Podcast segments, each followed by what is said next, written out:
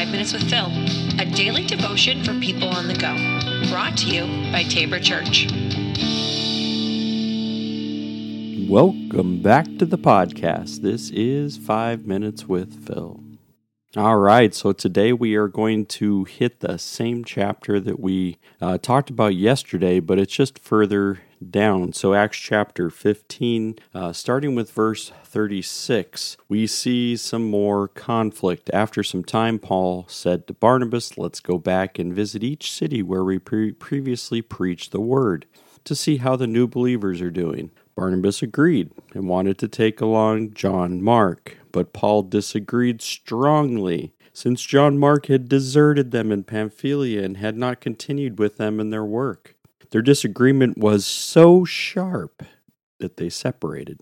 Barnabas took John Mark and sailed for Cyprus. Paul chose Silas, and as he left, the believers entrusted to the Lord's gracious care. And he traveled through Syria, Sicily, and strengthening the churches there. So there's this section, right? I mean, and this doesn't have anything to do with, as we talked about yesterday, the circumcision issue, you know, them trying to add things. But this is a conflict between two disciples. Now, why am I mean, it actually was we don't see all of the way in which they dealt with it.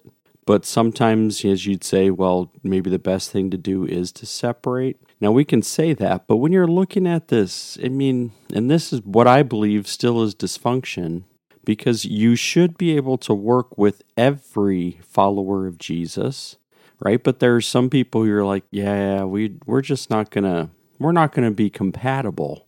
You know, the message is compatible. The message is the same. Jesus died, rose again, forgiveness of sins, life, salvation. You know, it's like the same message that we carry, but what happens?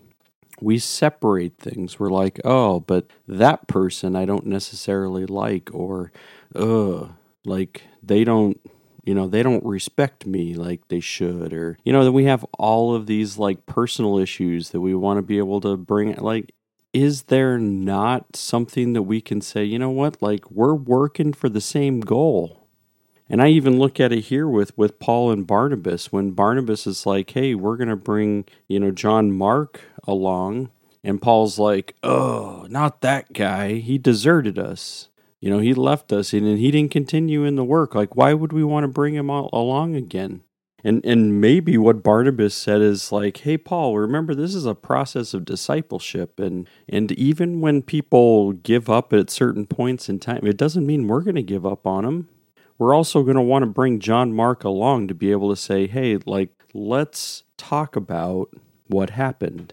Let's go through and say, why is it that was important that we were here in this place? Let's show them, you know, some of the people that, you know, have now are following Jesus in the world. Look at all these people. I mean, and that's, you know, a great process of discipleship. But Paul easily just says, boom, no, we're not doing that. And Barnabas doesn't accept it. Barnabas says, no, that's not what I'm going to do. And this, you know, little verse here in the beginning of 39, the disagreement was so sharp that they separated. Can you imagine what that looked like? I don't know, but I mean, whether it was like throwing down, like straight fisticuffs kind of stuff, like, hey, it's time for us to be able to fight this out. I mean, I don't know. What I mean, to me, that's what the phrase would mean. It was so sharp of a disagreement that they had to separate, or maybe we can put it this way, someone had to separate them. So thinking about working in the body of Christ today, thinking about people. Now, I know there's people who are difficult, and if you're trying to be able to figure out who is it that's difficult, and you can't think of anybody, it might be you. But here's the thing. It doesn't mean that we're trying to give up.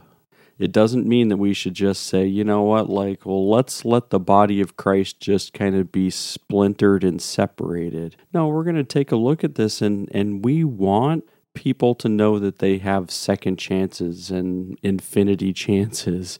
Why? Because God is forgiven of much. How is it that we cannot in turn forgive?